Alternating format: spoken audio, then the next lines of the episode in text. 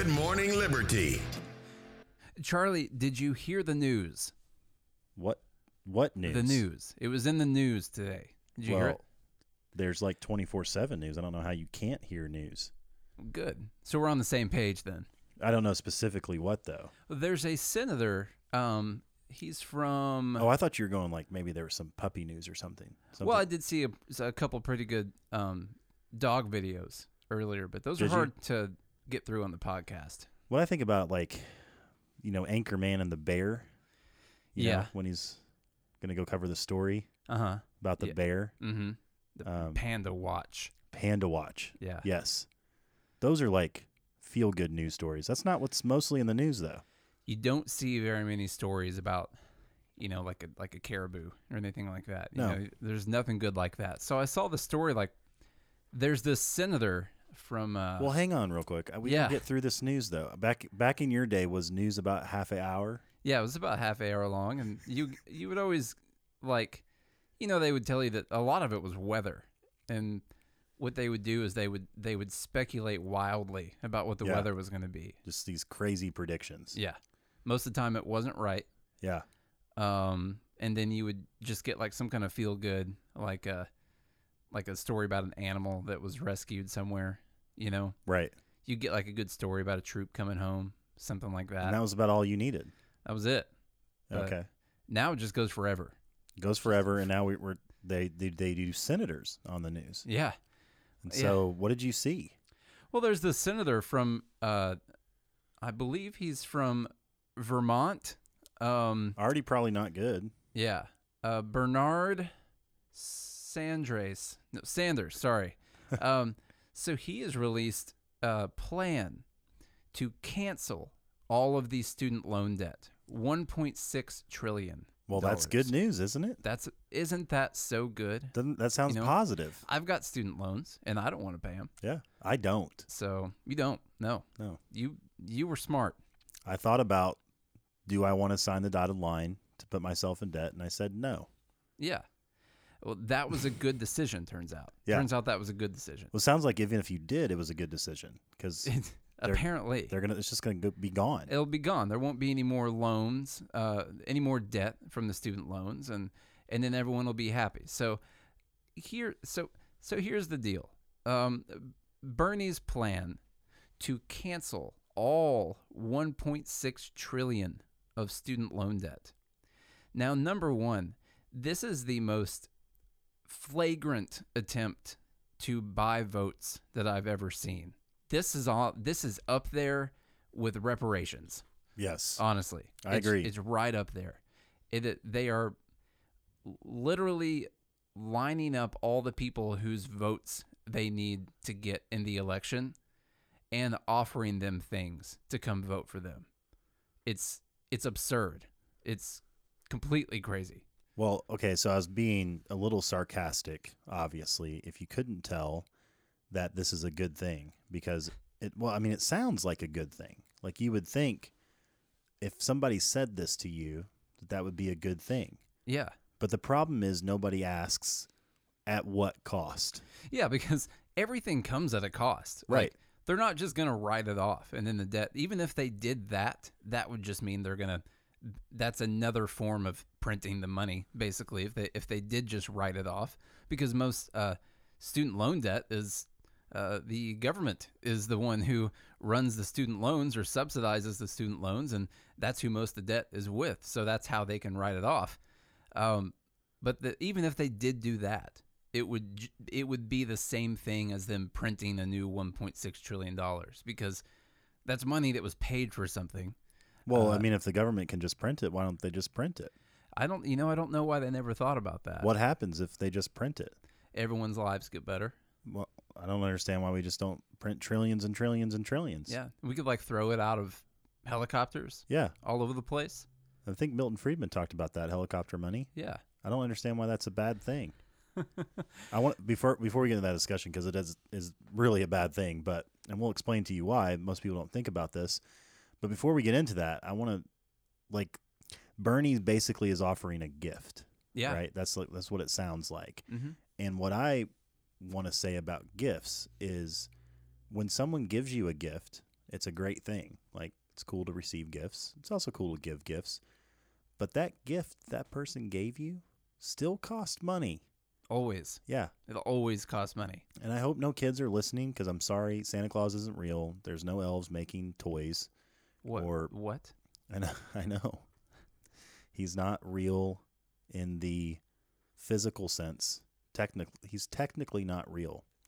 Metaphysically, he might be, but that's for another discussion. But the thing about it is, is like when you get a Christmas gift, like that costs somebody money. Now, what does that mean? Well, that person had to do something to earn the money because that money is just a value. It's just a representation of the value that that person produced Mm-hmm. with their labor, more than likely. So Mhm. their thoughts or their their body, their physical labor, they had to trade some of that in order to get paid, and then they took that payment and they bought something else of value to give to you as a gift.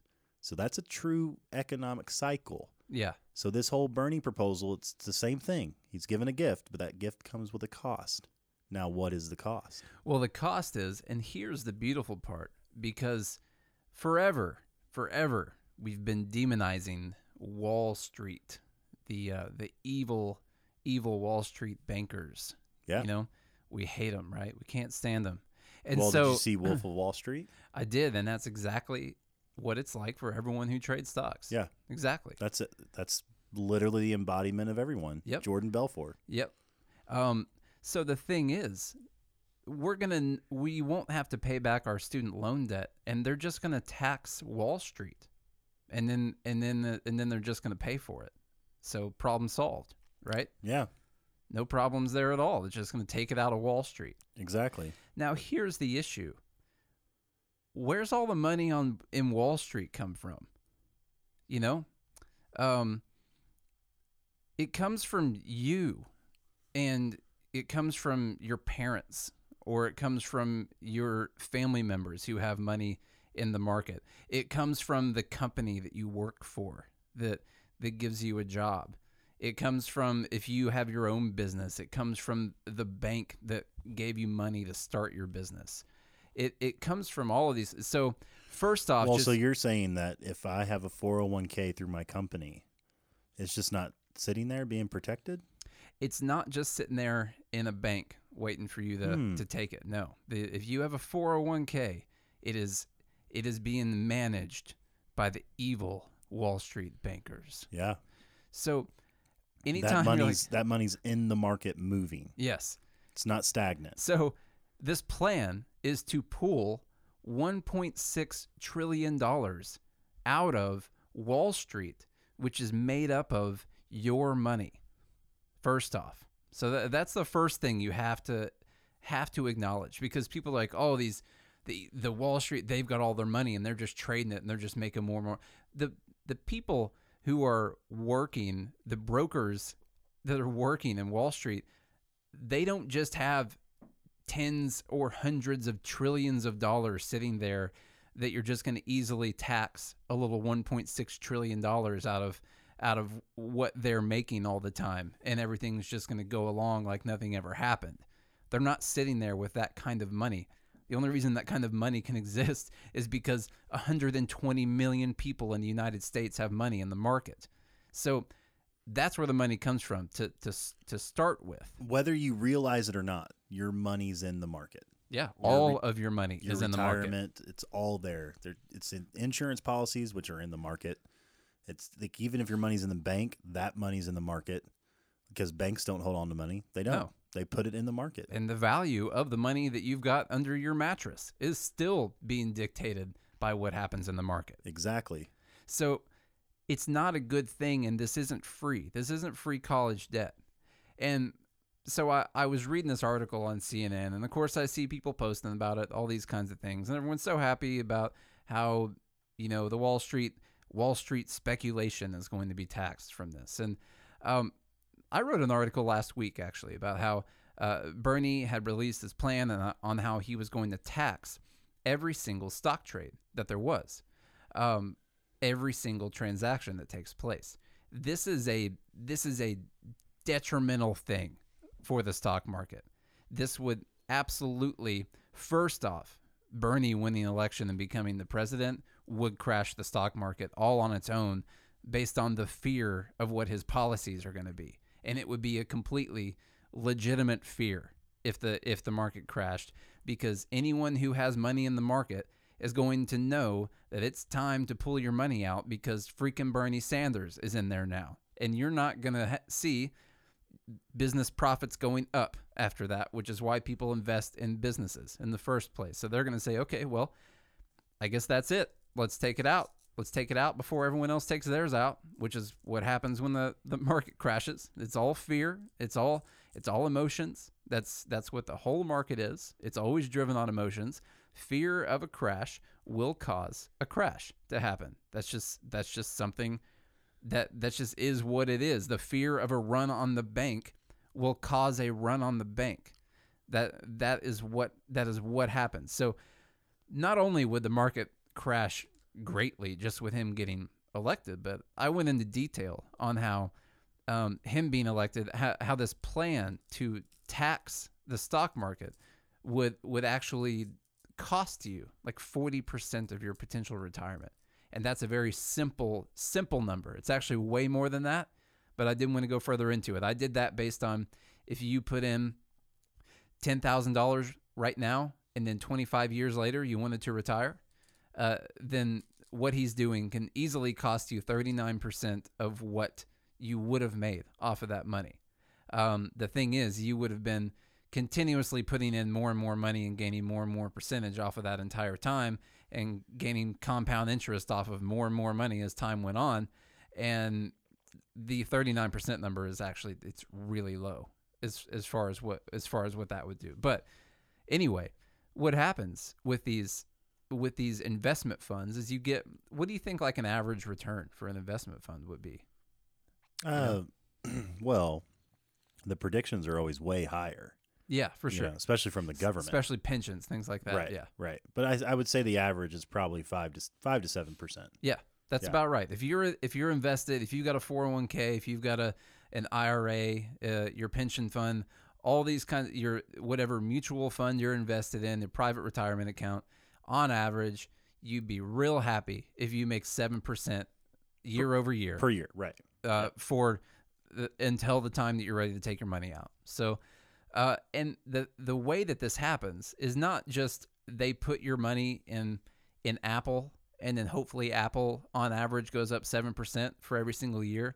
They balance that over tons of trades over that entire time, uh, hundreds if not thousands of trades. It's called a portfolio. Yeah, that it's called a, a balanced Yeah, portfolio. a diverse. And one thing that you'll do in a balanced portfolio is you will have a percentage of it in very safe stocks. You could have, you know, a lot of people would be in Bank of America or GE, or maybe you've got it in some, maybe you have it in bonds, things like things like that. That Blue are, chips. you know, things that are going to go up over time. GE, you're like, okay, here's two or three percent every single year off of GE, and you can be pretty, you know, pretty sure that that's what's going to happen. Not recently, not a, not in the last few years. It's been going down actually a lot, but you you can get in a safe stock like that and bet on that. So the way they bump that up to seven percent is they spend a lot of time uh, investing in more aggressive portfolios and risky transactions where they can make a lot higher rates off of them. And that's how they take you from your boringly invested in GE making two or three percent all the time to they made a couple big technology trades or uh, trades on some other I don't know some some other risky or uh, volatile stocks. Um, like Bitcoin. yeah, I doubt many of them are putting anything in Bitcoin, but yeah, stuff like that. So they'll do a percentage of your portfolio in that, and then when they make some real big winners, it raises your total return from the boring three percent that you're going to get from the safe stuff up to like five, six, seven percent, something like that. The average return is about seven. So what he wants to do is he wants to tax every single stock trade, and it's just a 0.5 percent tax. But Well, that sounds like nothing. it's like nothing. I mean, it's it's it's literally it's I mean, it's less than a percent. There's no way this can do anything negative to the market. It's such a low tax. The problem is all those trades that are getting made aggressively in the risky stocks, there's multiple trades happening, and now there's going to be a, millions. there's going to be a them. yes, the, and there's going to be a tax each time that a uh, fund decides to trade stocks. Let alone a day trader like me who does this every day. That's it, it's detrimental to someone like me as well. So I will give that disclaimer. But when you make the trade now, you're going to be starting in the hole. You're down immediately when you make the trade. You got a sales tax on a purchase of something that you may never receive. So it's a it's a really terrible deal. So what's going to happen is uh, they're going to be less likely to make more of those aggressive trades because they're, they're all going to be starting in the hole, and anything that you tax, you tax it, you get less of it all, all the time. You tax cigarettes, you tax what it, you know. They keep raising things so they can get less less of that, which makes you question an income tax. But there's things that happen that they that they tax and that you immediately get less of that after it's taxed.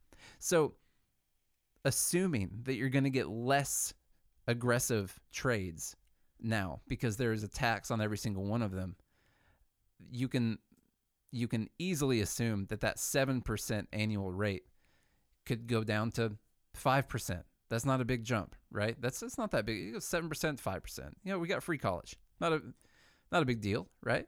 right. That's fine. Who cares? The problem is if you do that over time, over 25 years, the compound interest from getting 5% versus 7% is massive. It takes you from 184% gain on your original investment to 112% gain. Now, that's 72% different, but that was on the gain of the total portfolio. What that comes out to is a 39% reduction in what your potential retirement would have been. And your your money. Your money, Yeah. not some evil Wall Street banker. No. These guys are ma- I mean, they make a lot of money, but Well, how do they make money though? they, They- make money by making you money. They make you money and they take a cut of it. Yeah, That's that's, that's, that's what they do. now, I do want to say there are some greedy, evil people in Wall Street. of course. Yes, but I mean, there's grieval. there- There's grieval. There's greedy, evil. That's they're grieval. That's a good Yeah, word, Grievel. Exactly. There's grieval poor people, Yeah. yeah. right? I mean, they're greedy and evil, and they do crazy things. And there's greedy, evil, rich people that do the same things. Plus, I mean, all these college students that want their debt loans forgiven, their student loan debt forgiven. I mean, don't forget they're greedy too. They wanted something for They- nothing. exactly. Like that's greed. yeah. I love Milton Friedman. It's like, oh, it's always the other fellow who's greedy. It's Yeah. never us. You know? Yeah. And It's I- always greedy to want to keep your own money. Not it's not greedy to want to take someone else's. Right. And, and Jordan Peterson always says he figured out like who the rich people are. It's always someone richer than you.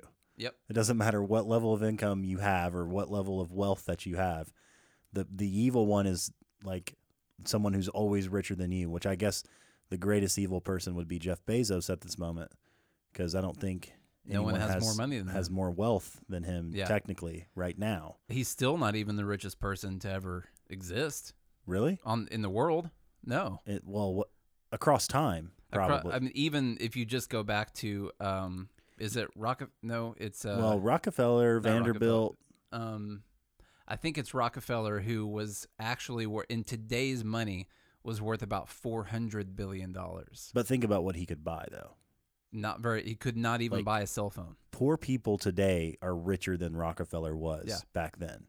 So, so you have to think about across time. So Jeff Bezos technically would still be right Yeah, yeah. now the most evil person. But as is. far as a financial, um, your piece of the economy versus other people at in that point in time, Jeff Bezos isn't even in the top ten.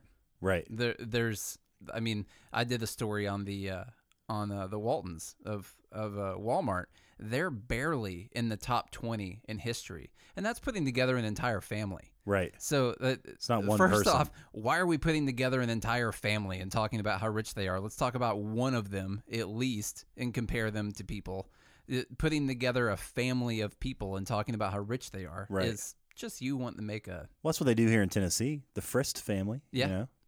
yeah. Really, those they did such a terrible thing. You know, starting HCA and uh, and you know you got the museum down there Yeah. that's taking care of all the arts and, and all that. All, all these uh, these terrible evil things that they've done with that money. I heard, you know, we were having a conversation about um, this is when I did some work for HCA.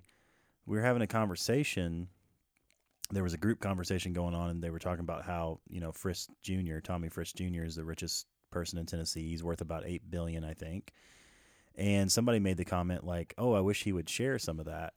You're like, wouldn't that be nice if he shared some of that? Yeah. I'm like, HCA employs like fifty thousand people. Yeah. Yeah. And most of them make probably 50 grand or more. They've also got like six really great hospitals around Nashville. Right. And hundreds more all all around the world. I mean, he did share some Right, of the money. Right. it's A lot of the money. a lot of the money. It gets reinvested. the the company itself uh, is worth a lot more than he is worth. So he he did share a, Yes. a lot of that. So uh, the I don't know why Bernie Sanders gets under my skin so much, but you can see like you can see you know my eyes boiling. You can see steam coming out of my ears when I was reading this article earlier. Well, you don't even like to call him Bernie Sanders anymore. No, just call him BS. It's BS. That's what he's Yeah. he's full of it. Completely. Everything he does. And Well, okay, so here's what he's good at though. Like let's steel man this a little bit. He's really good at playing the emotional card. for sure. Like he's really like he's really good at coming up with one-liners or two-liners like this that are like there's evil people on Wall Street. We think that you should have your student loan debt forgiven because now I mean think about how many votes that is, Yeah. right? I mean, to get the young people out and vote and then that's one of the areas that voting sucks is young people, but it's starting to get better if you look at the trends. And so now you have how many thousands, if not a few million people that have student loan debt now Yeah. because it's 1.6 trillion. I think it, it surpassed every other debt held by Americans, didn't it? I'm pretty sure it surpassed credit card debt. Because credit uh, card debt's like at 1.2 or something Yeah. like that. It's still ridiculously high. Yeah. But so now you're you're basically catering to a large group of Americans that will surely vote for you because now you have a big burden lifted from you. And I'm not saying that student loan debt isn't a burden. I'm not saying college isn't expensive because it is. It's absolutely ridiculously expensive and it's a massive burden on a lot of people that they people that pay 800 or 1200 or $2000 a month in student loan debts and they're going to be doing that for 40 years like that's really difficult i remember a story when bernie sanders run, ran the first time back in 2016 there was this girl that was like $200000 in student loan debt and she like she needed bernie sanders to win the presidency that. so that her student loan could be forgiven. And it's like, if you're going to sign up for a burden like that, you have to talk about that. And that's one thing we do. We fail in the education of kids to not understand at 18 years old, you can't have a beer, but you can put yourself $200,000 in debt, or you can go in the military and take a bullet. Like you can do all these crazy things, and no one teaches you about finance or anything like that. I didn't know that much about finance, but I knew like I couldn't afford to go to college, and if I did, I was going to have to be on scholarships, which which I did. I went to a year of nursing school, actually, uh, completely free because it was all on scholarships. Because I knew I couldn't afford it out of pocket, and I knew that there was no way I was going to take out loans to do it. And I don't know why I knew that. I just knew it didn't sound good. I, Now those scholarships were provided by um, poor people, right? uh, yeah, man. Yeah. Okay, Yeah. that's what I thought. I went around to all the homeless people Yeah, and said, "Give me a scholarship or Yeah. give me death." yeah, and uh, they all ponied up their spare change, yeah. and that was my scholarship. It was it was called the homeless scholarship. Isn't it completely ridiculous that we some? I mean, I've been reflecting a lot on my old age today. You know, and just all the Oh, happy The- birthday, Nate! Thanks, by the man. way, thanks. Yeah. yeah. I won't, turned tell, we won't tell how old you are. Thirty-two. 32. That's how old. yeah. Um, I've been reflecting a lot on the on all of my wiseness today, everything I've learned. One thing I know for sure is that when I was 17, 18 years old, I had no freaking clue what I was going to do for the rest of my life. And honestly, Still don't know. I don't know now still what I'm going to do. But I cannot get over how ridiculous it is to expect that some kid in high school has to make the choice on what they want to do as a career for the rest of their life. That's completely insane. So the idea that you're 18 years old and you need to go get $100,000 in debt to go to college towards a career that your 18 year old self thinks is something that you need to do is completely preposterous. It doesn't make any sense at all. Especially those that go to college to try to figure out what they want to do. Yeah, That makes- college experience. Right. It makes no sense. Now, I'm not saying, I mean, college is a great experience for everybody. There's a lot of growing up to do in college. Yeah, You know, like you meet different friends and you have different groups. And like, you know, college and university is supposed to challenge how you think and think outside the box and do all kinds of different things. I'm not saying college is a bad place to go, but you have to weigh your options here, right? I mean, if you do not know what you want to do with your life, there's no reason to spend hundreds of thousands of dollars to try and figure it out. yeah, and and the idea that you're going to be 17 or 18 years old and know what you want to do for sure and be right about it is almost zero percent.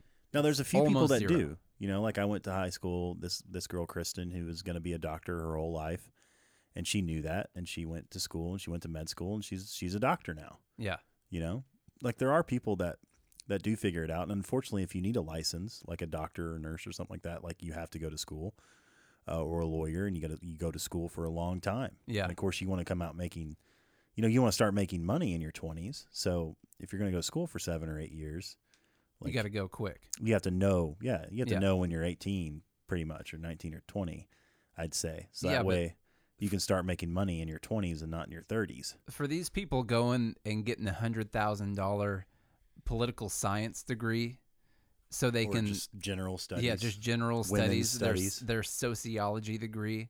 Like, you have to ask yourself, what's college for? What is the benefit of the money I'm about to spend? What is the job that I want to do? Does it require college? Does it for sure require college? Because a lot of jobs say they do and still will let you through even if you don't have a degree. And uh, I mean, Charlie is a very tall walking example of that all Almost the time. every application i've ever filled out in my life is it, like on the job description it says college required Yeah. a four-year degree You never had college for any of them. no Yeah. no and i still applied and still got hired Yeah. imagine that They just wanted to see that you were a, a had a good personality and a good work ethic. exactly and and and then you can start to build experience and then experience will trump education every single time Absolutely. unless you need a license, obviously. You're barely going I mean obvious fields like medicine and you know things that you really really need all that college for. Those are important. But some of these things like to think that you need a 4-year degree to I don't know, what? What do you, I mean even if you're going to be an accountant, you still are going to go to the business and then they're going to have to train you on what it is you're supposed to do for like two or three months. You know, you're not just going to walk in and be like, oh, you have uh, accounting dot software. I'll just log in and I already know what, what all's going on. yeah. You know, that's not what happens. You We- still have to train for months. we learned that at Liberty University. Yeah. Yeah. We signed into all the, the all 2700 accounting softwares. We learned all of them for Every one of just in case. And we know how every single business does their accounting specifically. yeah, we don't like QuickBooks though. So so hopefully you guys don't use that. so so first off you know you got the idea that everyone has to go to college like that's got to be squashed That it's it ha- and that will cause the price of college to go down just changing that because you've got an artificial demand for a market right now it's like if everyone thought that you had to have a Toyota Tundra everyone thought you knew that you knew it when you were graduating from high school the next step was that you had to buy a Toyota Tundra Those aren't know- very environmentally friendly. they're not they're not but you had to go get one Okay. what do you think would happen to the price of a Toyota Tundra?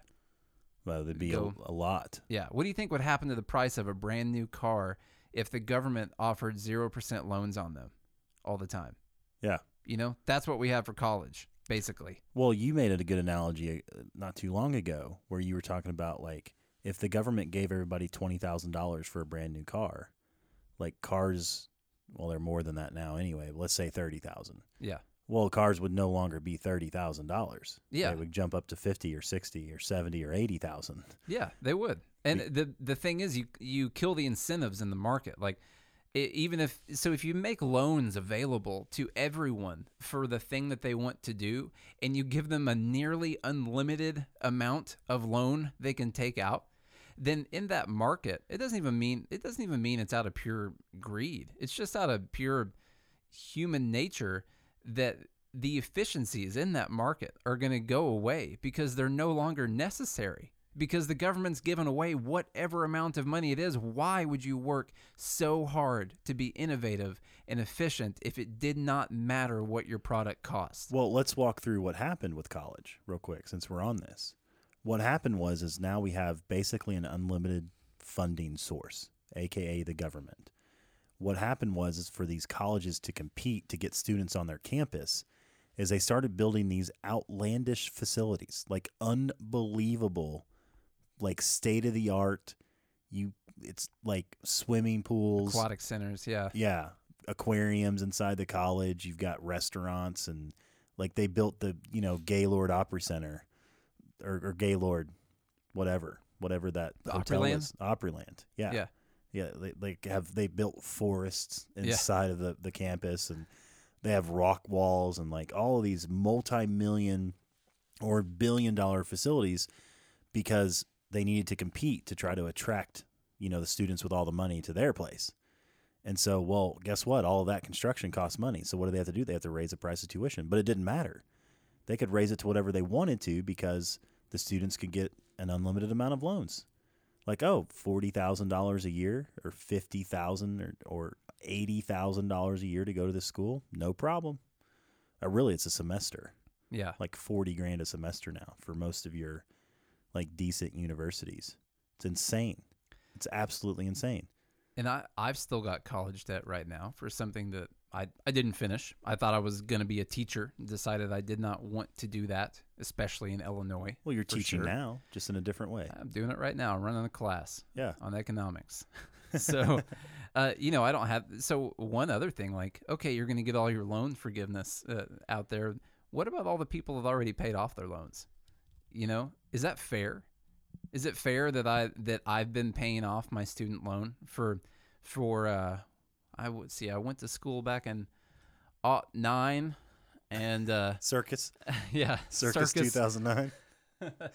so uh you know and and i've been paying back my student loans the whole time like how is it fair that some other kid getting out of school that that 2019's human beings have a right to not pay for their college but my mom had the struggle to pay her student loans for 20 30 years Right. that's not so shouldn't she get some money from the government some or i'm sorry from wall street some Well, somehow we'll just have to institute some reparations Yeah. for the people who actually paid for i for literally have that in my article that's so funny that you said that. We, that's awesome that's that's what we should do. We should have college student loan debt. Those that paid it, we should have reparations for those people because they were obviously, um, you know, at a disadvantage because they took the responsibility that they took out this loan and they needed to repay it because they're just decent people. Well, they were they were held down unjustly because human beings had a right to not pay for their college, and it had not been realized yet by the government. I- they I were held down. more. I, I can't believe you said that because because I it literally said I put in my article I'm writing right now about this that are you telling me that in 2018 human beings didn't have a right to free college in 2018 that was. And then I said where are my college repayment reparations? That's so funny you can't you said that. That's amazing. So back to the the tax the idea that we're going to tax and he talks about Wall Street speculation a lot, which just it's another one of those terms that now ha- it's got a negative connotation to it that he throws around and no one even knows what it means. First off, no one knows what it means. Some people do. I know what it means. But a lot of people that are hearing him say this just oh, huh, speculation that I don't like that. That's bad. We should tax that. That's Yeah. not good. Yeah. Yeah. Ooh, no, speculation. spe- ooh. That's a dirty word. Free, free. I like it when it's free. Yeah. Yeah. Free's way better. Yeah. So, a tax on speculation, like it's a bad thing, to use a simple example on uh, on speculation, um, and you know, I grew up on a farm. You know that. Um, which, oh my gosh. I, before we get into this next part, I, I Oh, wanted to go through some more reparations talk real quick. And it took me a second to find this. I'm sorry, Nate. I'm sorry I have to interrupt you. But I saw this today. Elizabeth Warren is calling for reparations for same sex couples Oh. because the tax code was discriminatory against them yeah. for the longest time. Well, one of my You know, their $2,000 a year savings that you get, yeah that massive tax break, yeah you know, it they is- were held down. it is unfair that the government stole less from other people than they stole from from them. So the obviously the people the people whom had less things stolen from them need to pay back the people who stole too much from other people. Right. Yeah, Yeah. that So- makes but we're going to steal it from other people yeah. to, to give it to the people. When they talked just- about the reparations thing, my first thing was like, okay, well, when is this going to get down to reparations for women? You know, right. when are men going to pay higher taxes? You know, that's going to be talked about. But then how long do men pay higher taxes for before we need reparations later? I don't know. like how held down are we go- how long are we going to be held down for that they're going to have to make up for later? Cuz then know. that's not. Ooh, It's just it's a never-ending got a good. it's a never-ending fairness. got a good satirical article You just get a good title. headline right now. Yeah, it's going Oh, to have to do with uh, um, reparations being paid by those held down by the U.S. government. Yes. So hold on, let me get that. By the way, Nate, you're here. pretty good at those uh, at those titles. just being a just being smart aleck as my as my mom would call me. Ornery. just being ornery. You say ornery, Nate. Yeah. um, what was I talking about? Uh, Uh, you, speculation. yes, tax on speculation. And I had to interrupt you. I'm sorry. No, that was, that was really fun. good. I can't believe that. Um, I can't believe you didn't see man, that. That was part of the news today. I didn't. Yeah. I got too focused on one item of the news. I should have looked at more of them. You were so emotionally drained by BS. No, I had a friend send me the BS article because he knew that I was just gonna blow Be my top. Nick, Nick sent that over to me. He was like, "Check this out, man." So, oh, um, so speculation. I I grew up on a farm. You you know this. So a speculative farm. speculative farm. It absolutely was because one thing I'd always hear my dad talk about growing up were his grain contracts, and I was like, okay, contract. That sounds complicated. Mm-hmm. I don't know what that means at all. Right. I didn't really understand what it meant until I finished basic economics for like the seventh time. And what happens, and we'll just use we'll use the grain market, and this is this is l- literally what speculation is. It's just used in a lot of other markets that don't sound as clear as this. But this is speculation. A bushel of corn, let's just say that it's selling. Let's say it's selling right now for five dollars a bushel. I don't know what the actual price is, but let's say it's five dollars a bushel and you're a farmer, you've got a lot of things to contend with. You've got thousands of acres of plants that have been carefully placed out in the ground. Have you ever tried to take care of a plant in your house and make sure that it went okay? It's difficult. Okay, well now take care of a billion plants. So you you've got a really big job to do, which is take care of all of these plants. And that's enough. That's enough work to do right there. So a farmer sees that the grain price is five dollars a bushel right now, and they, and they just they just finished planting. Well, by the time you get the harvest season and you're you're ready to actually sell your grain, you know that the price it is five right now. It could be six, then could be seven, or it could be three or four.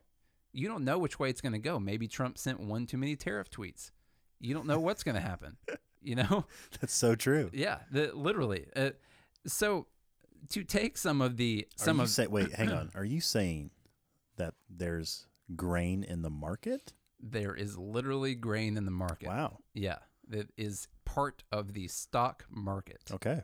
I mean, stock would not be the proper word for where the grain is in the market, but still trades on the market. Right. yes. It trades. Yeah. The price of, of grain trades on the market. Yeah, and it's a pretty important thing, by the way, the price of grain, because all of the things that we use grain for, when you think of the uh, ethanol that comes from corn, or you think Mhm. of what soybean oil gets used for. All the, I mean, it's it's very important. It's not just it's not just food for the cows. It's it's all kinds of stuff. Right. I mean, like some of that has to go to one percent beef hamburgers at at McDonald's. You know, some of it, you know, to, to feed the cows so they can so they can use those. But you got grain; it's five dollars a bushel right now, and you're going in the harvest season, and you don't really know what the price is going to be, and that can be pretty stressful. It can also be pretty hard to make long-term plans based on never knowing what price you're going to be able to sell your grain for. So this is where uh, speculation comes in. What will happen is my dad will get a phone call from this evil Wall Street banker. That's not what happens, but um, actually, he's you know he's a pretty nice guy. But um, he'll get a call and he'll say, "Hey, the- the uh, corn is five dollars a bushel right now. Um, you know, we can. Why don't we just go ahead and contract? We'll just go ahead and contract fifty thousand bushels of corn at five dollars. You know, we'll guarantee you that's the price you're going to get for it. it. Is five dollars per bushel. Whether it goes up or down. Whether it goes up or down doesn't matter. You're going to get five dollars. And so, if you're a farmer and you're you've been burned before because the price dropped a whole bunch, and you don't want to see that happen again, you might say, "Well, I think it's a pretty safe bet just to go ahead and take this guaranteed income from my grain. Then I can just worry about my plants. That's I a- don't have to worry about everything else." That's the grain contract. Yeah. You can make long-term plans. You can say, "Hey, I'm going to I'm going to get $5 per bushel for this many bushels. I can make business plans now based on that income because it takes months and months and months to put things in motion in a, especially in a farm. So now you can make plans on that. Well, so my so my dad benefits from that. He's got peace of mind from that. He's got the ability to make long-term plans for your business, which is growing food. We're not in Russia, so that's an important thing. Yes. So the it's an important job for sure, uh, and also the the speculator who's doing that could benefit from it because while he's offering my dad a guaranteed five dollars per, per bushel, they think that there's a good chance that corn is going to be worth more than five dollars a bushel when it comes to harvest time.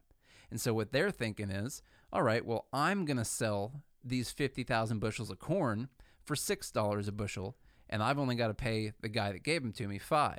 I'm speculating. I'm speculating that the price is going to go up. So I'm going to guarantee this person a fixed amount on it. If they find that valuable, they're going to take it. And if I found I find that valuable because I can make money off of it, for sure. Now this doesn't really add any cost in the market because the corn still goes for the same it still goes for the six dollars. So that it, it didn't add price to the corn. It still gets sold for that market rate. Now, what just happens is dollar goes to the person who gave the guaranteed amount, and the five dollars goes to the farmer. And I, I, well, I well, hang on. Before you finish, though, what happens if corn goes down to four dollars? then the speculator loses money. Really? Yeah, So you're saying he's taking a risk? it's a risk. Wow. Yeah. And if you know anything about stock investing or any kind of investing in general, it's generally smart to make sure that your winners that pay off are three times the size of your risk. Because at that point, you can have half of your trades, half of your investments could be losers, and you're still going to make money off of it. So it's important to make sure that your winners are that big, meaning that it's important for the speculator to make sure that uh, while they're risking maybe a dollar, maybe it's going to go down to four. The speculator really wants it to go up to six fifty or seven dollars because he could have just got burned on a bunch of soybean contracts after China decided they weren't going to buy any more of our soybeans. And So- this is called offloading your risk. It is. And it's important because it helps the business owner. It helps the business owner make their plans, get their plans in order, make their investments in the right way, hire the people they know they're going to be able to hire, buy the new ground that they're going to be able to buy, or buy the new equipment that they're going to be able to buy, and not be worried or potentially take a massive loss when it comes down to harvest time. Now, the the thing about farming is an easy, simple example. I think everyone can can understand that, but this happens in like every market that that there is. Well, and here's a here's another important distinction I think that we need to make is that there's not some centralized government bureaucrats deciding these prices. No. This is literally like millions upon millions of transactions that the free market determines these prices. It's an impossible thing to do. And somehow, some way, the free market and capitalism makes it possible that these prices are decided and it's then they're fair. Yeah. Because that's what the that's like literally what the supply and demand is of the market. well, look at here's a fair. It well, if there's too much corn, hmm right, It's going to go down. it's going to go down. Like the price is going to go down because not as many people want to buy it, and so you're trying to entice people to buy it. Yeah. That's why you lower the price. Like people go places like Walmart because they have cheaper prices. You're enticing people. You, like, hey, you may not need three gallons of milk. You may only need two, but since they're so cheap, go ahead and pick up the third, and you can drink some extra milk. Whereas, like, or corn or whatever you want to use, and food group wise, you see these prices fluctuate based on what the demand is for it, and that this all happens. It's like a they call it the invisible hand, right? And I know that kind of gets a bad rep, but the beautiful thing about the free market and why it's so unbelievably amazing that we eat this even happened. Because if you look at human history, it's not even remotely close to an idea that you you would think somebody would come up with because it's almost beyond our intelligence. Because you have all of these moving pieces with millions of people, millions upon billions, maybe even trillions of transactions that take place. And somehow it's like literally a fair market because it's based on what the, the supply versus demand is. Well, yeah, there's been massive flooding going on up in up in Illinois, up in Iowa, Missouri. all Missouri, Yeah. all through there, and Even Oklahoma. there's going to be less corn in the market basically when the harvest comes. The price for corn's already going up. No one said raise the price of corn. Right. That's not what's happening. What's happening is they're seeing that farmers are going to have less corn, and so the, the price of it's going up. A good example of this could be uh, in California. Why the heck would the government subsidize your water bill for you? Because you're you're staying out there in a place where uh, water, fresh water, is not an abundant resource, and what they end up doing is they run into water shortages because there's an artificially low price for your water. You end up having people irrigating their lawns at a time that there's water shortages.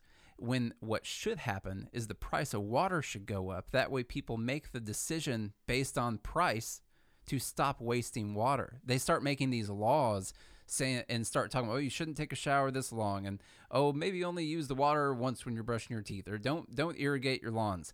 All you have to do is let the market dictate the prices, and people would say, oh, hey, that it actually looks like I need to use the least amount of water possible. Instead of calling the cops on your neighbor because you saw a sprinkler pop up for five minutes. Yeah, yeah, like that's not efficient. That- It's not efficient at all. What would be efficient is that the price of water goes up, and then in an area where water's super abundant, the price goes really low, and you can leave the water gushing like I do when I'm brushing my teeth. Just so much of it. So I turn on the shower when I'm brushing my teeth. I mean, Flush the just toilet I five flush it times. the whole time. so you know, because water's not that expensive here. But if you're in Arizona, the price of your water should be very expensive. I- In Nevada, the price of your water should be very expensive, and you should know I have to take a short shower. I don't need to irrigate my lawn. That's not important. What's important is everyone has drinking water. That's important. What's not important is that I have an amazing in ground pool that's Olympic size because it would cost a million dollars to fill it up, and that's extremely wasteful. Right. The price would dictate that decision making a lot better than government regulation would. Well, and there okay, then there's other like there's other benefits to live there if you make a sacrifice for paying more for water. Yeah. It's not price gouging. It's not like that doesn't exist. No. It's literally like this is everything in the world is a scarce resource. There it's all it's all full of scarcity. There's not an infinite amount of anything. It's all scarce. And the question is what economics asks is how do you allocate those? Who decides? And that's the question. Yeah. Who gets to decide? And luckily, I don't know how in the world we ever came up with this. Humans about 150 years ago, 200 250 years ago, somehow decided that maybe we should just let the market decide. Yeah. That's weird. Good old Adam Smith. Yeah. you know and people i mean there were market prices for things for things before that, but But there was still like like fiat, you know, Yeah. feudalism. The the king would decide certain things, and yeah, you it's know. still basically what we have right now. right, right, yeah. We still have crazy It's- government regulation. wh- it's like what we have now. We've brought it back around to college because now we've got an artificially low cost for college, meaning that you don't have to pay. You know, interest is the price that you pay for for money, and when you have an artificially low interest rate, because the money that you're taking out should already represent the value of what you're getting. When you take out a loan for a car, you're getting something that you've deemed worth $20,000 to you. Probably way more than that because of all the things you can do with your car. But the interest rate on top of that is the price you pay for getting that money, for getting that value. And so the interest rate is supposed to dictate the amount of money that you're supposed to take out and the amount of resources that you're supposed to buy with that money. What happens when you take a student loan and you make it a 1% interest rate or zero and you give it to anyone who wants it and you give an unlimited amount of money to anyone who wants it is you take away that entire market force. Like what would happen is uh, you would go to a bank and you would say, "I'm going to get my doctorate, and I'm going to be a I, I'm going to be a brain surgeon." And they're like, "Okay, well, um, pretty sure we can give you a a 0.1 percent interest rate on that student loan, and uh, we'll pay for it, and that's great." And then you go to the you go to the bank and you say, "I'm going to be a master political science Facebook poster all the time. And they're like, uh, okay, um, well, we'll give you about a 20% interest rate on that because there's a good chance that if we give money out to every single person who's going to get their political science degree, we're not going to get much of it back because those people aren't going to ever make any money. So we're going to have to charge a higher interest rate for all those people because we need the ones who do pay us back to pay for all the ones who aren't going to get a job and who aren't going to pay us back. or like they get a job at mm. Hollister. you Yeah, know, exactly. With their four Is Hollister degree. still a thing? I haven't seen that in a while. I think so. Man, I think we haven't been in a mall in a long time. That's true. But I think there's still Hollister locations. I used to love their cologne so Yeah. much. Smelled so good. you just walk in there to like waft. Just get the cologne smell yeah. on you. I couldn't afford their shirts. no. No way. No. Could not. That was for the popular kids in class. Like, I could not afford that stuff Right. at all. Well, But- I don't- I don't think you would want to anymore. No, Yeah. no. To buy their shirts, Remember Abercrombie and Fitch? I do. Is Yeah. that still a thing? Uh, I th- yeah, it is. I traded uh, A and F as their ticker symbol. I traded them uh, maybe two weeks ago. Wow. I would say, yeah, still a thing. nice. That's still a thing. Yeah, they're not doing well. Oh, okay. Yeah, not doing Yeah. that great. What about Aeropostale? Aeropostale. Aeropo- Aeropost- Aeropostale. yeah. American Eagle. Yeah, American Eagle's got some nice looking stuff sometimes. I We're- will say. We're bringing the 90s and early But I'm- 2000s yeah, back. But I'm getting all the all the youngins listen to us are like, these freak, these guys. Like, Yeah. come on, everyone knows you're supposed to go to T- Amazon. Tilly's. oh, yeah, Amazon. Yeah, Dang it, yeah. I still named that store this. he still he still named a physical location. yeah, Yeah. dang it, Amazon for your clothing. You know you can get everything you want there. Yeah. So I uh, guess moral of the story is nothing's ever free. And it's not a good job to just say that something it's not a good idea to just say that it's going to be free. It's not a good idea to say that Wall Street is going to pay for this because Wall Street doesn't have that much money unless you give it to them. So, So that, you're going to pay for you're it. going to pay for it still. You're going to pay for it by when you would have had uh, $200,000 in your retirement account when you retired, or say a million because it's something you could actually live off of for 20 years if you needed to. You're going to, you were going to have a million dollars. And now instead, you're going to have about 600,000 and you're going to make it like 10 years. instead of- 610,000. Yeah, 610,000. 39% Yeah. less. I'm just thinking taxes, you know, I don't, I don't, Well, no, yeah. I don't know. well, you got to pay taxes on that afterwards. You do. Yeah. But you pay tax on the million. Yeah. You would still pay on a million. But the thing is that it's not going to be that anymore because when you used to get a 7% rate year over year, it's going to be a lot lower than that when you're taxing the people who are making those trades for you. Well, here's another thing to remember. Like Wall Street's not going to pay this tax. No. they're going to raise their fees on everyone's exactly. accounts. That's what they're going to do. Exactly. That, that's exactly what they do. And guess who guess who steals all the money still? The Yeah. government. Still. the biggest, most evil corporation that ever existed in human history ever. Every government in all of human history is an extortion giant corporation. Yep. And in fact, they're like you can tell they're corporations because they're freaking incorporated. Like, look at all your cities; yep. they're incorporated. They are. That's true. They have a board.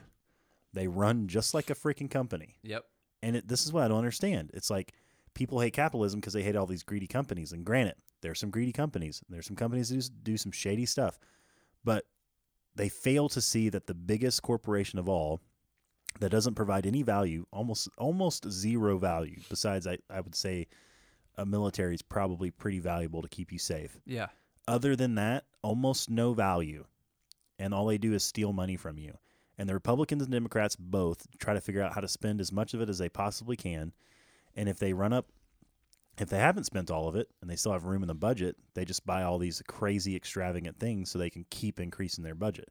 And we have a, a supposed Republican president right now running the biggest deficits in history.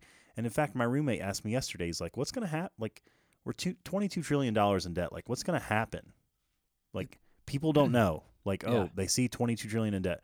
What's actually going to happen? Well, what happens is, is called inflation Yeah. Because that's the only way the government can actually get rid of the debt. Because I think by 2032, our debt payment, or actually the interest on the debt, is going to be like bigger than our Medicare spending. Yeah.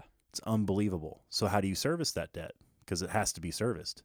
It just can't disappear. Yeah, just the idea of government bonds too. Like the the bond market is so it's such a you could just say like house of cards because like a a government bond is how they fund a lot of things. Right. You know, you ever had I had savings bonds. You know, when I was little, they were Mm-hmm. basically worthless. Is how Yeah. you is how you felt about them. Um, but they're just saying like, hey.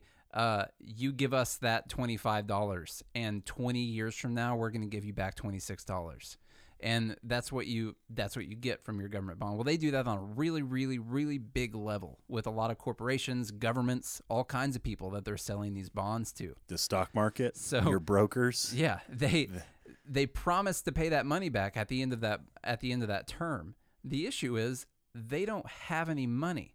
So what they do is when it's time to pay the bonds back, they issue new bonds to new people to pay the old bonds back Yes. and that keeps piling on top of itself over and over and over again. And what's going to end up happening whenever the economy finally fails, whenever inflation takes course, is that whole. I mean, that's going to disappear. All those people are going to want their money at some point in time. Um, the biggest threat could be that China folds first because they hold a lot of our debt anyway, and it will be really bad for the entire world economy if China's economy collapses. That's like one of the scariest things to me because we can be like, yeah, yeah, America, we're never going to fail, never going to fail. We're still tied to all these other economies. You Yes. know, our economy failing affected the entire world. And it will be the same thing if China's economy fails. It will absolutely affect us. It would absolutely crash our stock market if if China's economy failed. Yep. It would be really bad for a lot of people. Well, and this is something most people don't ever think about. You know, even even my roommate, really smart guy, right? And he Mhm. was asking me, "Well, what's going to happen?" And I said, "Well, the only logical thing that can happen, especially if you look at history, tells us if you look at current day Venezuela, when the debt outweighs everything else, you have to inflate it away. That's the only way to do it." Because you have to get rid of it. And so when inflation skyrockets, well, what do you do about that? Well, Milton Friedman had, I think, the best answer. The only answer to high inflation is high living. Mm-hmm. And I said, I know exactly what I'm going to do. I'm going to clear my bank account and I'm going to buy as much, every single penny I have that day when inflation starts to go up. I will buy all of the cigarettes, booze, and ammo I can. Yep. Because that way, th- those are the things that are going to hold their value. Yep. And, And by the way, that's a run on the bank because everyone's going to pull their money out of the bank. Right. Right. there. It will. And so Yeah. that crashes the market. Now you got high inflation, the market's crashed, recession, people start starving, millions of people will be out of jobs, and it's like it's catastrophe. Yeah. Is what it is. Basically, all the worst parts of the Bible. Yes. The scariest environment imaginable. that's all you had to say. Just That's- scariest environment Scare, imaginable. scariest environment imaginable. All right. but if you if you think about that, like we talk about this doomsday climate change, that's not The greatest threat to civilization currently, right now, is this massive debt that we Yeah. have. The greatest threat to Americans is the debt. It's a threat to the most amount of people around the world. Right. Is the economy's collapsing? It's like imagine like it's literally a giant debt asteroid yeah. coming to Earth, and if if it hits, millions of people will die, and there will be a nuclear winter. No one ever, no one ever thinks it's going to happen though. right. You know, they just don't believe that it's going to happen. Well, and we haven't even got into all the unfunded liabilities, Yeah, it's and people are going to be like, "Well, what's good. that?" yeah, Yeah. Well, that's stuff you've promised other people. exactly. So it's basically the government promising things like Medicare, Social Security, and things like that. The the conservative estimates are about 120 trillion dollars. I've seen over 200 trillion. over two, like but cons- i'm just saying conservative like Yeah. 120 trillion you're like well how much is 120 trillion well you could probably make it to freaking pluto and back Oh, so if you just stack the dollars on top of each other I posted a, a million and a trillion thing on our on our Instagram this week actually. So uh, this is pretty good, pretty good uh, example for you the how big a trillion is. So a million is pretty big. A lot of people want to be a millionaire someday. That's a lot of money. You can Yeah. do a lot of stuff with a million dollars. So uh, in distance, a million inches will get you from uh, your house where you're at right now uh, to about 16 miles away from your house. That's what a million inches will get you. A trillion inches will get you to the moon and back 32 times. oh my god Yeah. 32 Versus 16 miles away from your house with a million, moon and back 32 times with 1 trillion inches. well let's put that in better perspective because how long does it take to get to the moon it's like three days isn't it I don't know. It only took them like half an hour in Apollo 13. well yeah but i think they skipped some actual They did. time.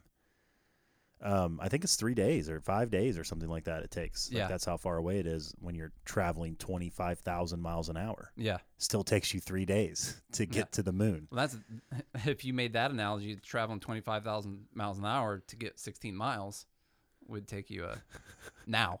Yeah. that's about how yeah, that's about how quick you would get Right. 16 miles. Right. But then it would take you uh was three three times thirty two. Yeah, was it 3 So- there and back or 3 there and then 3 back? Three there, three back. Okay, so, 6, six, times yeah. 30 so 180, Plus 198, 12, 192. 192. Is that true? Yeah. We'll have to check the Yeah, yeah, 32 100 I times three. 6 is Yeah, yeah. 192. Okay. Yeah. So 192 days Wow. versus versus now. Yes. That's what it's a it's a big number. That's It's- the point. yes. It's a big and we're 22.3 of those in, In debt, debt. in money. So and at least 120 in unfunded promises. yeah, probably a lot more than that. Yes. And so, So, you think about that kind of stuff, like, you know, like I told my roommate, like the only solution to high inflation is high living. You have to spend your money as quickly as you possibly can because, like, let's say inflation goes up in cigarettes. Cigarettes, like in New York, are like twenty dollars a pack or something like that. Here in Tennessee, they're like five or six still. But like, let's say they go to hundred dollars a pack, right? That next day, that's Yeah. that's the inflation. Mm. Well, you mm. buy as many as you can at hundred because tomorrow they're going to go to two hundred. yeah. So then you can sell one or two.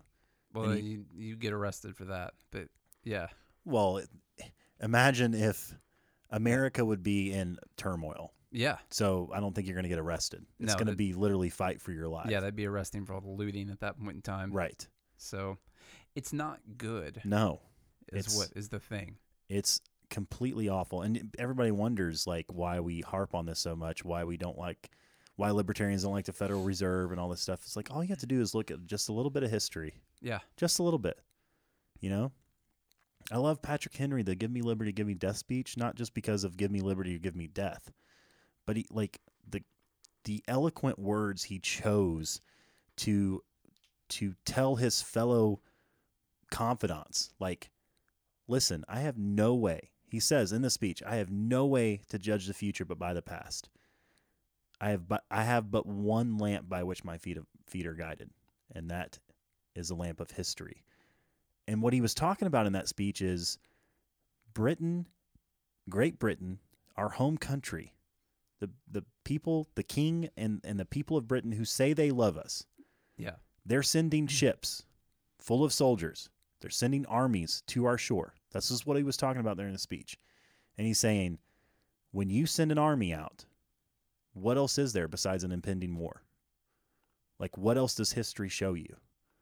Yeah. And it's like such a, it's su- like, if you don't hmm. learn the history and see the patterns, then you're going to be blindsided, just completely blindsided. And the, these patterns of history will play out the same. There's no other way to say, like, if somebody like points a gun in your face, there's nothing else to think besides I'm going to get shot, Yeah. you know? Like when somebody sends their army, there's nothing else to think besides this is going to be a war. When a country runs up too much debt. There's nothing else but inflation and catastrophe. Yeah. That's it. That's the only thing that can happen. What we should do is we should try and get a Republican senator, senator to offer up some kind of balanced budget plan. I think that happened. Mm. Mm. Mm-hmm. True. And almost every single conservative, let's say, Yeah. pretend conservative, really voted against it Too radical. Yeah. Can't balance it. in Can't 10 do it. years. Nope. Yeah. Can't can't balance it in ten years. That's insane. Can't do it. The problem here. This is what they're. This is what everyone's up against. Is back to like Bernie.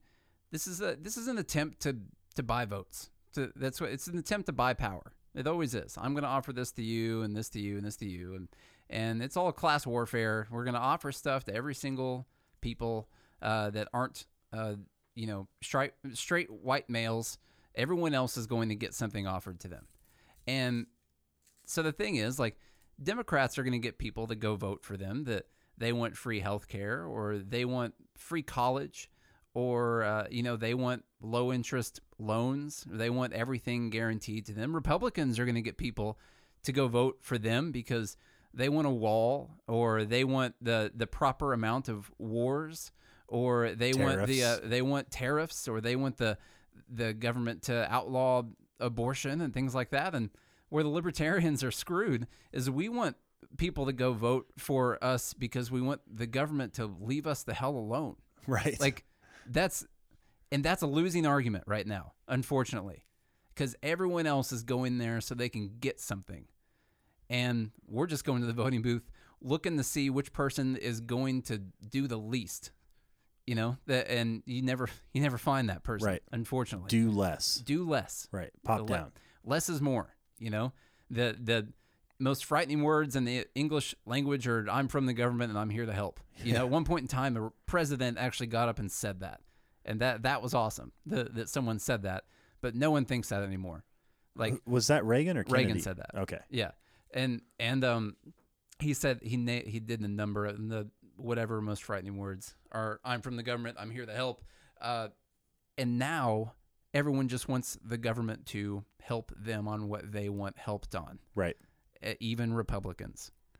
It's it's just insane. And I like you know, we do this show and I've told people I feel like I have a moral obligation to not let liberty die. Like I believe in my core that's a moral obligation. But I said I told you about this the other day. I had a friend post something on Facebook and I made a comment and he was talking about conservatives. Um, he, he's kind of a libertarian type of guy, I would say, and he was talking about how conservatives were doing stupid things. And I made I made the, the comment, and this is kind of a joke, but at the same time, I think I might actually believe it. I said conservatives almost make me more angry because a party of conservatives that were supposed to be at least backed by a little bit of liberty have gone so far to the right that I almost just wish the communists could take over so that communism would ensue and the destruction would would happen and so we can just get it get it over with and then liberty can thrive again Yeah. it's almost like we have like it's almost like an impending cycle we have to go through before liberty will ever thrive again A lot of libertarians slash anarchists that have brought that up a lot. That the only answer is actually that this all has to come down and then we'll have to rebuild it. and i'm like i'm so mm-hmm. against that Yeah. like i truly believe that we could have the discourse to get somewhere but then part of me is like i just don't know if that's possible Probably isn't. like and i don't know if i'll even live through it but Yeah. maybe my kid will or maybe his kids will Yeah. and like then they can have a, a thriving land of opportunity again just the sad thing is we're still at the very beginning stages of this where we're we're still in the uh make sure that we all hate the right people. You know, we've got to we've got to start putting the capitalists in jail for being capitalists first, and then we've got to go through a whole cycle of terrible, terrible, abject poverty uh, after that. While I- the people realize, I don't you know. I mean, it's, it's what was it, a 12, 14 year turnaround in Venezuela? The richest country in South America. yeah, So, so, you know, it's quite possible we can get through it in 15, 20. yeah, 25 sure, years. Sure. Let's just keep doing everything we can to not do that. I know, I know. yeah. I'm just saying that's, I'm just being honest with everybody. mm-hmm. Part of me thinks that. It's not what I want, but part of me is like, do we, that's a whole nother conversation for a whole nother podcast. Do we have to go there to get where we want to go? That's, it's a crazy way of thinking about Yeah. it, but I had a thing pinned to the top of our page for a while. It said something like, basically, it said "speak up." So I don't remember what I said on there. It said "speak up." So so when basically when this all falls apart, you can at least say that you didn't go quietly. Like, you did.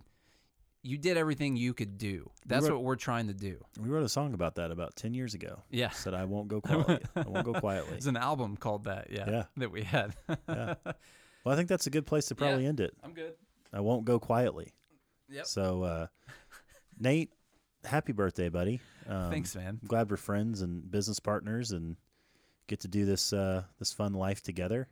It's really while fun. while it's fun, we can Yeah. talk about the doom and gloom, but also be like op- optimistically pessimist- Yeah. pessimistic. Well, I'm going to be fine. And that's the only thing that anyone else can do also. Right. You got to make sure that you're going to be fine when this happens. And if you're if if you're going to be fine is completely tied to who is in office in Washington D.C., then you're not going to be fine. You're losing. you're going to lose when this happens because you cannot depend on those people. And I'm not dependent on whoever the president is going to be. I'm going to get out there.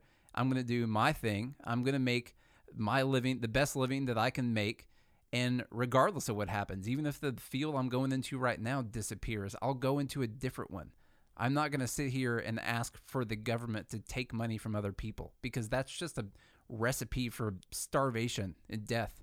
That's all it is. And here's another crazy thing: like you know how to farm Yeah. and hunt, and like basic survival skills. Yeah. You know, we're not. I mean, okay, we're not doom and gloom, and like you need to have your preparedness kit ready. But it's probably smart to know a few things Yeah. because if if sh- ever did hit the fan, then you need to be prepared. Being prepared is part of your moral obligation as a human being to make sure you and your family are taken care of. And if everybody made sure that the that they and their family that is your mom going to get mad about that? Was that proper? They and Their family. No, that's not right. well, you said they, so you'd say you're making sure that they are taken care of, and you're making sure that their family Yes. are taken care of. So So, think- it, it would be proper. Yeah, good. Uh, so you if you do that, and if everybody did that, then then it would work out. But Mhm. if you're dependent on whether Bernie Sanders is going to get rid of your student loan debt or not, then you're losing. You're already losing. you're screwed. yes, Totally screwed. because even if your student loan debt does get forgiven, what's going to happen when the economy crashes? What are you going to do? Hopefully, Bernie Sanders has a plan for that too. I bet he does. Yep. Him and AOC have got it all figured out. all right, guys. I think that'll do it for this episode. Nate, where can everybody find us? Uh, they can go to first off goodmorningliberty.us. If you don't feel like typing that much, you can just type in bernielies.com. That'll take you there too. You can get on Facebook and go to Good Morning Liberty. You can get on Instagram, search Good Morning Liberty. Uh, you can go to Twitter and do Good AM Liberty. Uh, and I think that's about everything. You can email us if you uh, have anything you want to say. Uh, Nate at goodmorningliberty.us or Charlie at goodmorningliberty.us and leave a rating and review on the podcast. It's the most important thing you can do. For sure. All right, guys. Have a good day and a good morning, Liberty.